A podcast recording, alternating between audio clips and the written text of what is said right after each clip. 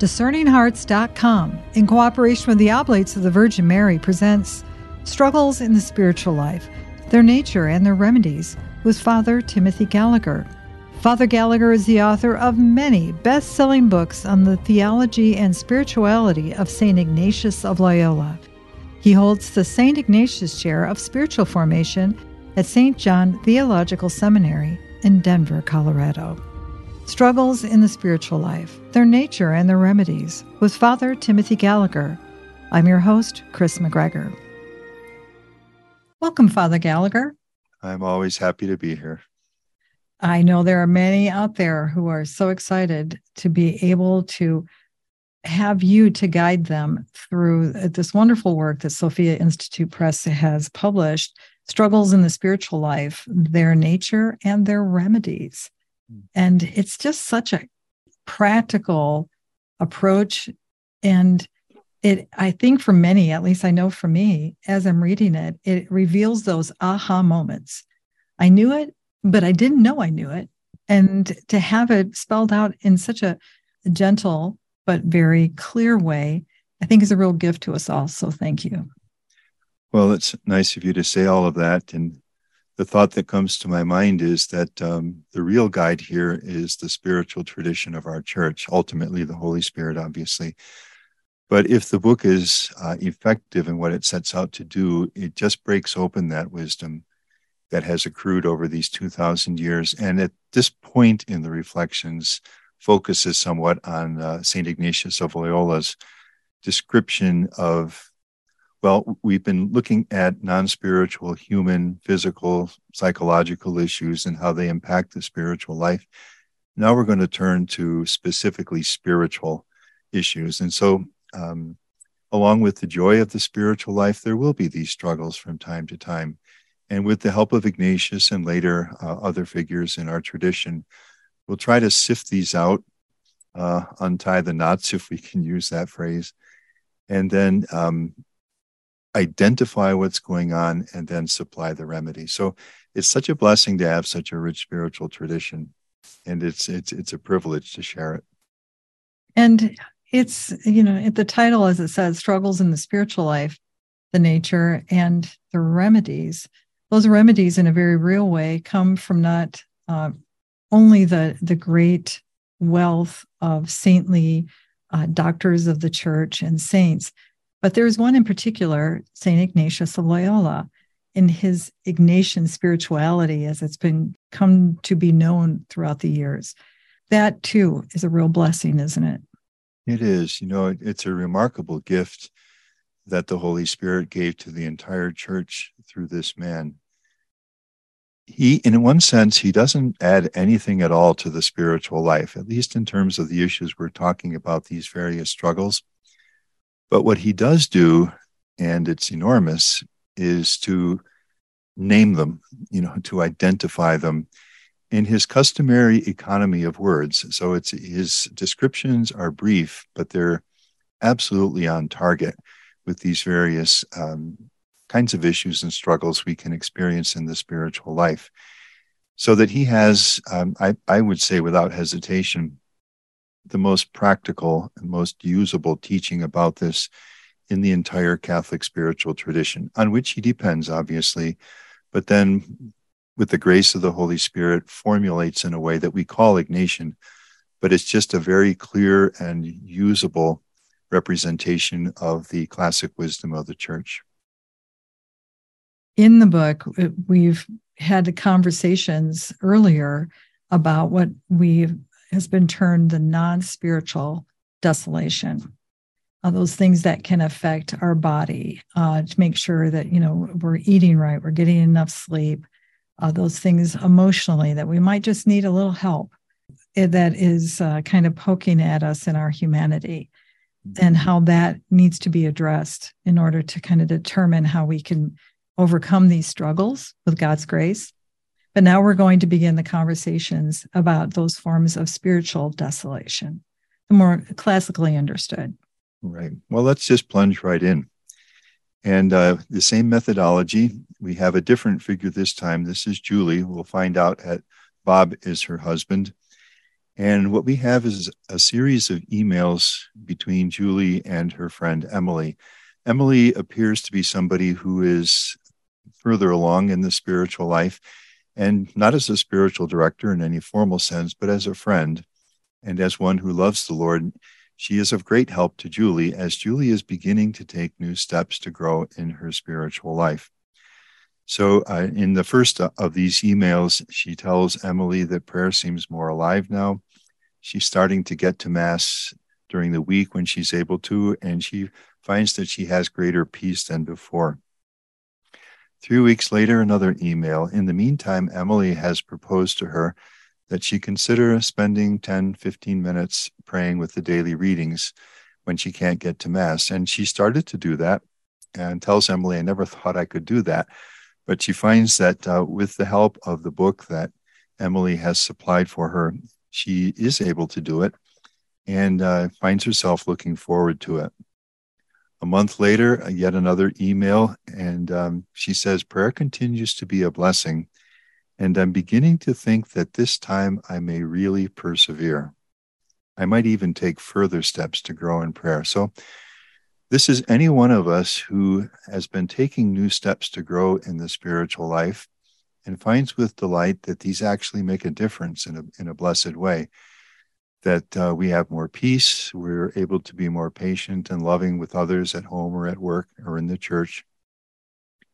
And we begin to get a sense of hope that uh, I may really be able to continue to walk this journey and growth may really be possible.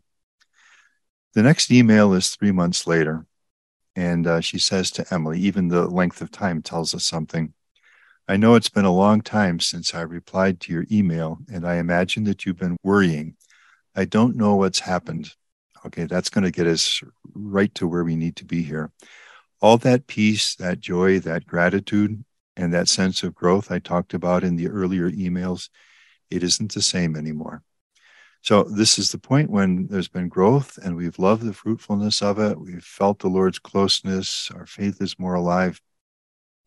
We have more energy for the spiritual life. And then at a certain point, that's gone. And it leaves us, like Julie, confused. The hard thing is that I don't understand this. I try to pray and I just feel confused.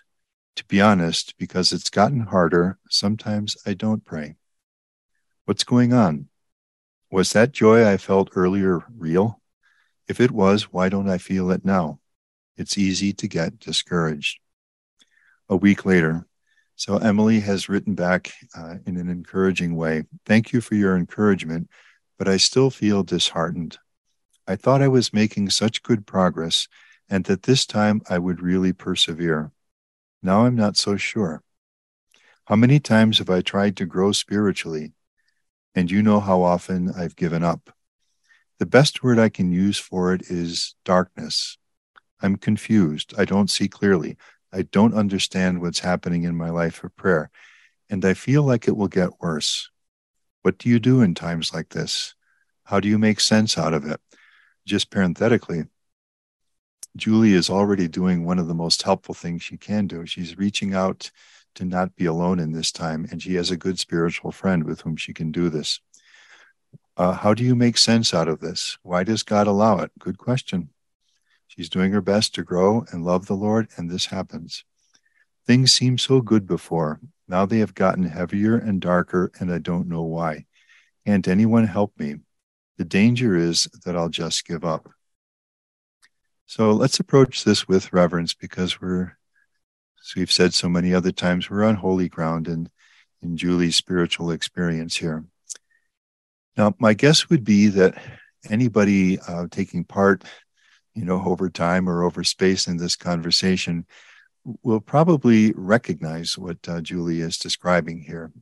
That we probably all experience that at times, and there's the danger there is that uh, Julie, if she simply does get discouraged, uh, that's all dark. It makes sense out of it. Things are going badly. It's probably going to get worse. I'm just going to give up the way I always do when I try something new.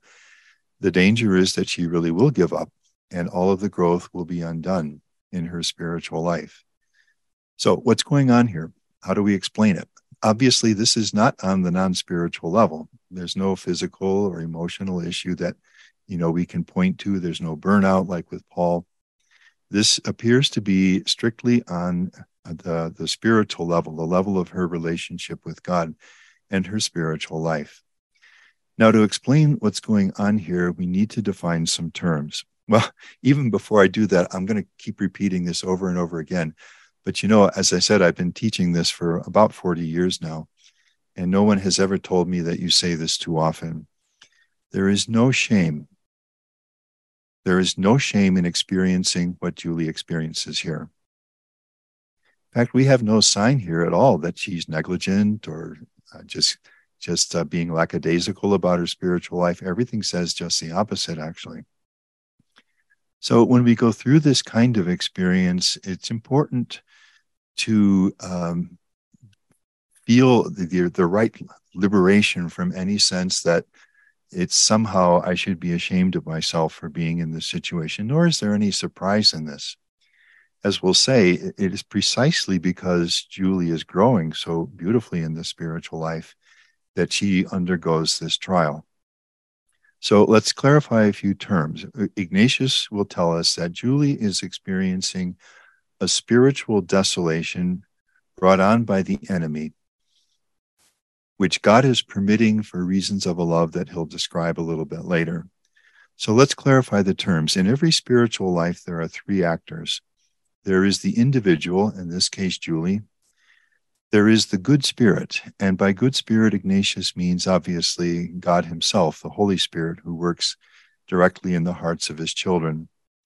He also means the good angels. I don't think we think enough about them, uh, the power that they have given to them by God and their closeness to us.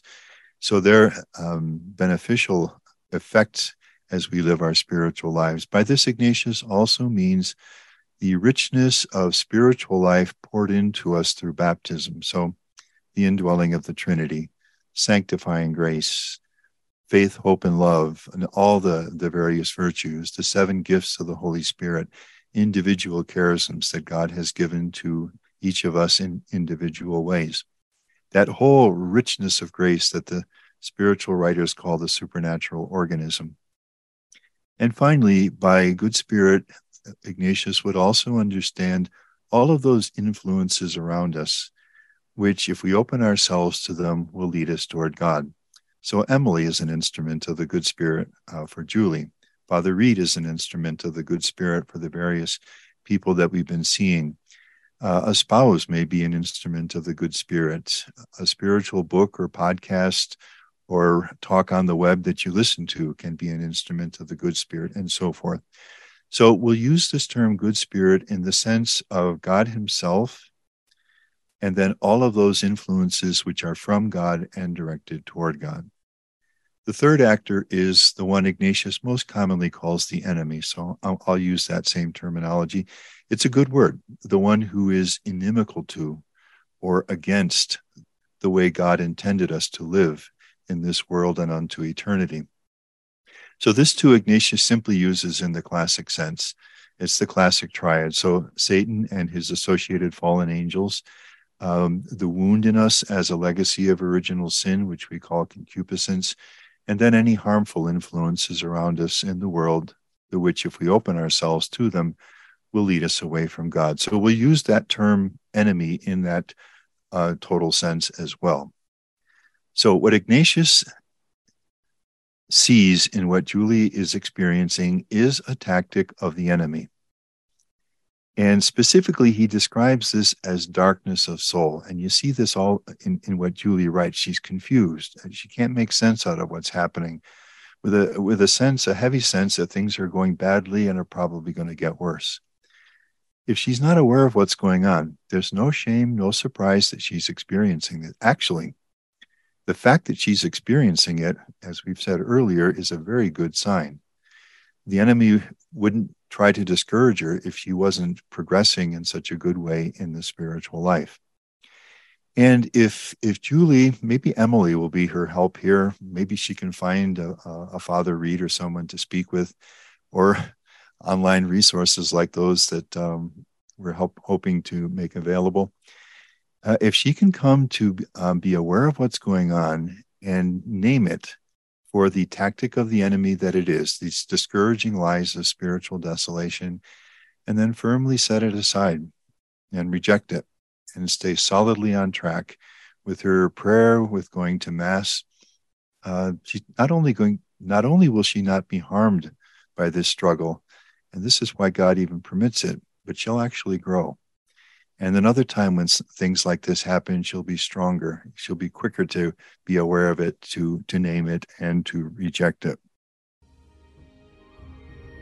We'll return to Struggles in the Spiritual Life, Their Nature and Their Remedies with Father Timothy Gallagher.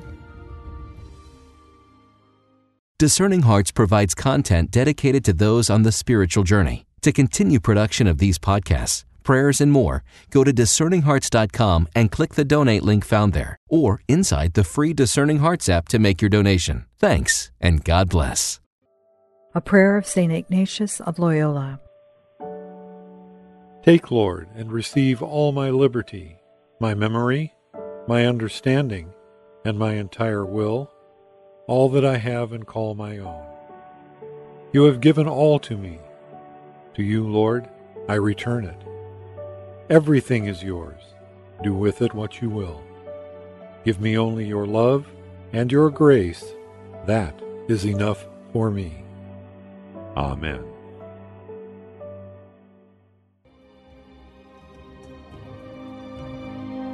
Did you know that Discerning Hearts has a free app in which you can find all your favorite Discerning Hearts programming?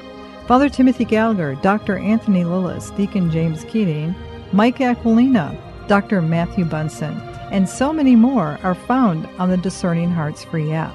Did you also know that you can stream Discerning Hearts programming on numerous streaming platforms such as Apple Podcasts, Google Play, iHeartRadio, Pandora, Spotify, Stitcher, TuneIn, and so many more? And did you know that Discerning Hearts also has the YouTube page? Be sure to check out all these different places where you can find Discerning Hearts.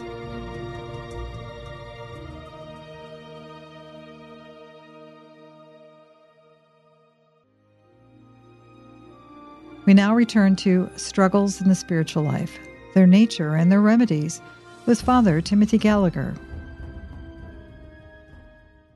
So, this is a first experience of spiritual desolation. Probably all of us at various times have experienced something of this.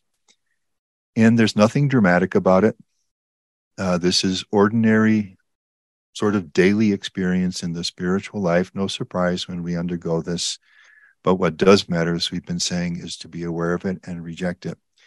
And precisely because this kind of experience is undramatic and ordinary and daily, precisely because of that, it's really important to be aware of it, to name it and reject it in this case, because this is where almost all of the spiritual life is lived, precisely in these ups and downs of the daily spiritual living. All right, one more thing to add here. So, what should Julie do?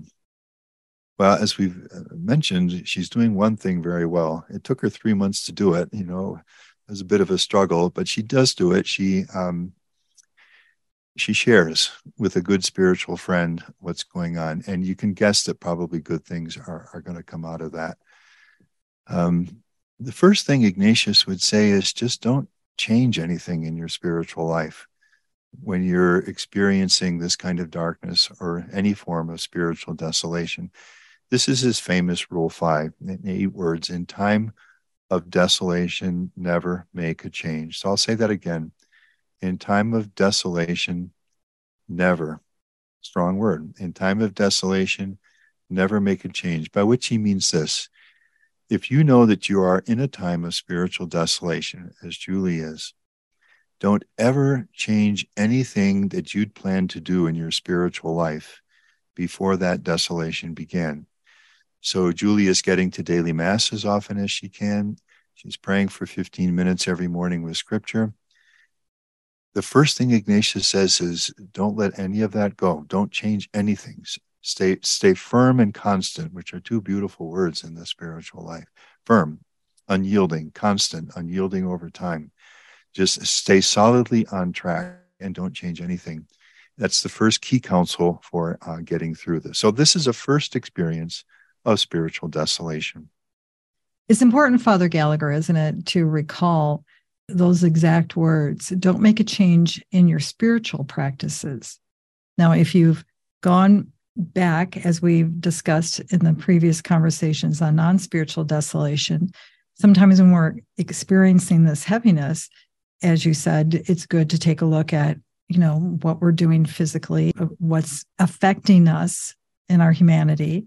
And maybe that's where a change needs to take place, eh, making sure that we get to bed early and to do those kinds of things or make sure we eat well. But in this particular case, we're talking about not making a change immediately or, or imprudently in your spiritual practice. Mm-hmm. Yeah, that, that's a good uh, point to bring out.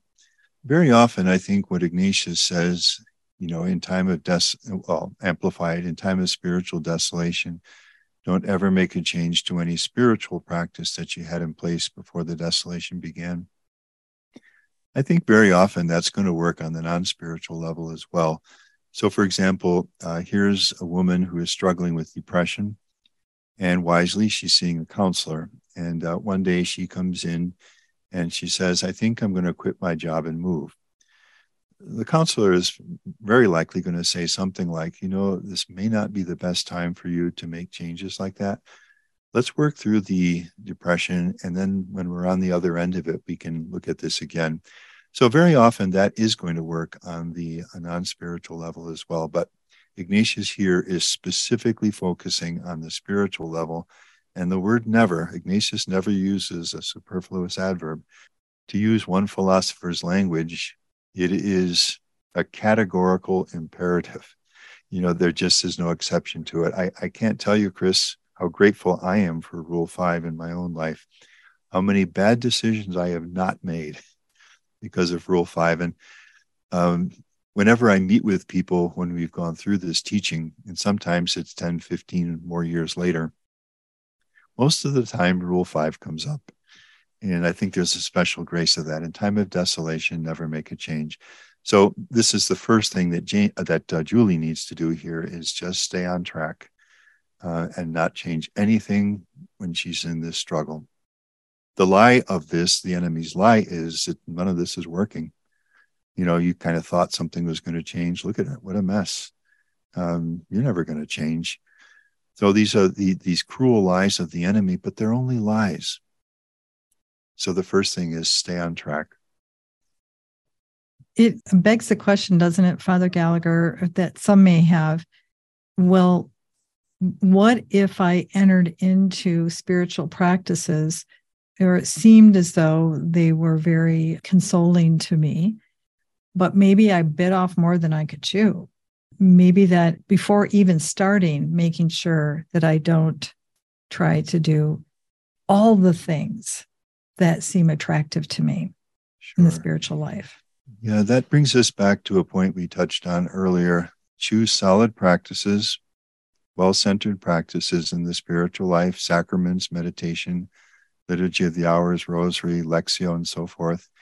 And then choose a sustainable amount of time for them a man, I remember a man telling me that uh, he'd been on a retreat, and on the retreat, they had learned about the examen prayer, which is the classic examination of conscience, which incorporates the dimension of these kinds of things that we're talking about now. So you're also looking at this kind of spiritual experience. And uh, he loved it. And so he started dedicating a half hour to pray it every evening. So you can tell me the sequel. You know, it lasted for a few months, and then he was unable to uh, sustain it. It would have been better to choose seven minutes, eight minutes, 10 minutes, five minutes. It's better to choose less and know that it's sustainable than it is to try for the ideal, so to speak, you know, within quotes, because it isn't really the ideal if it's not sustainable. But it's better to choose less. And then when the time is right, if God's leading that way, you can always add more but you want it to be solid and you want it to be sustainable. I think what uh, Julie is doing here appears to be sustainable. She's going to daily mass when she's able. It's not every day. And she doesn't have too much of a struggle in finding these 10, 15 minutes every morning to pray with the readings. It is also, I think, for in, in Julie's case and in many other people's cases, that by looking at the space of time, you know, she did this over three months and it, it seemed very fruitful. In today's culture, it, it could be said that our sense of time has and how long something should last or endure has shrunk significantly. We have the patience for maybe a week, or maybe in some cases, even after a few days, because we are living at a time where that Chronos timeline just seems to have been saturated with busyness.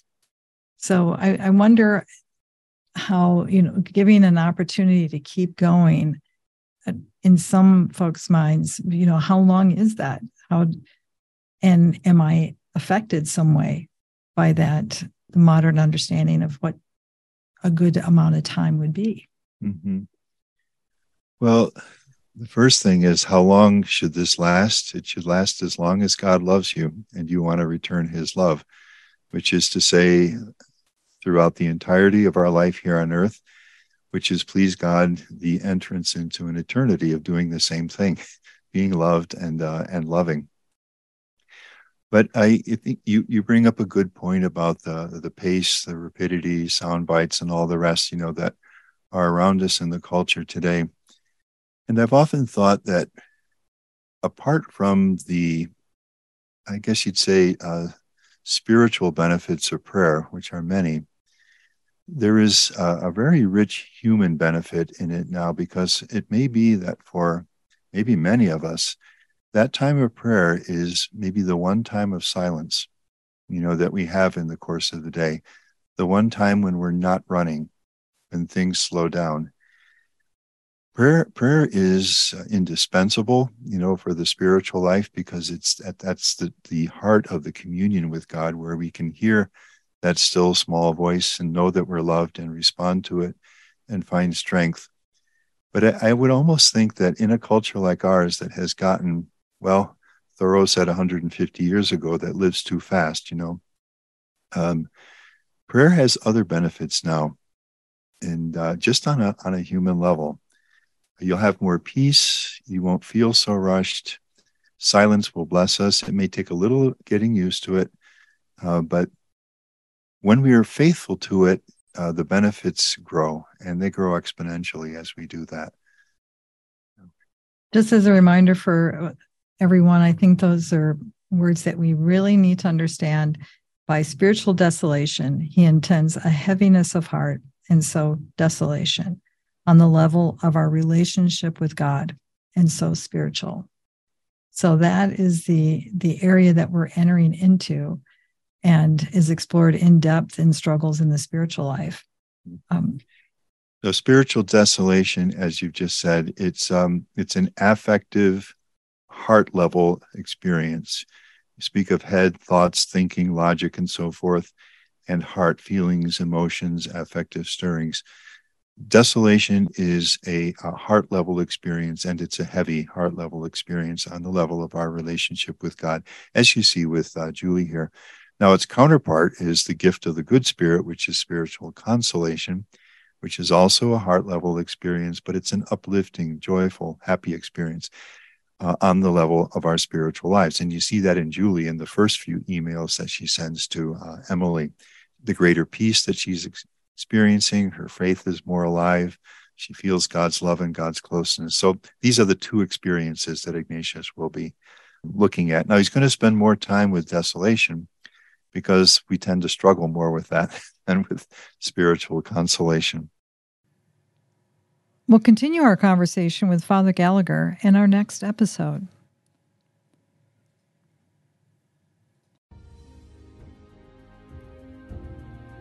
You've been listening to Struggles in the Spiritual Life Their Nature and Their Remedies with Father Timothy Gallagher. To hear and or to download this conversation along with hundreds of other spiritual formation programs, visit discerninghearts.com or you can find it in the free Discerning Hearts app. You can also view the video of this presentation by visiting the Discerning Hearts YouTube channel. This has been a production of Discerning Hearts. I'm your host, Kris McGregor. We hope that if this has been helpful for you, that you will first pray for our mission, which is to offer authentic and rock solid spiritual formation freely to souls around the world.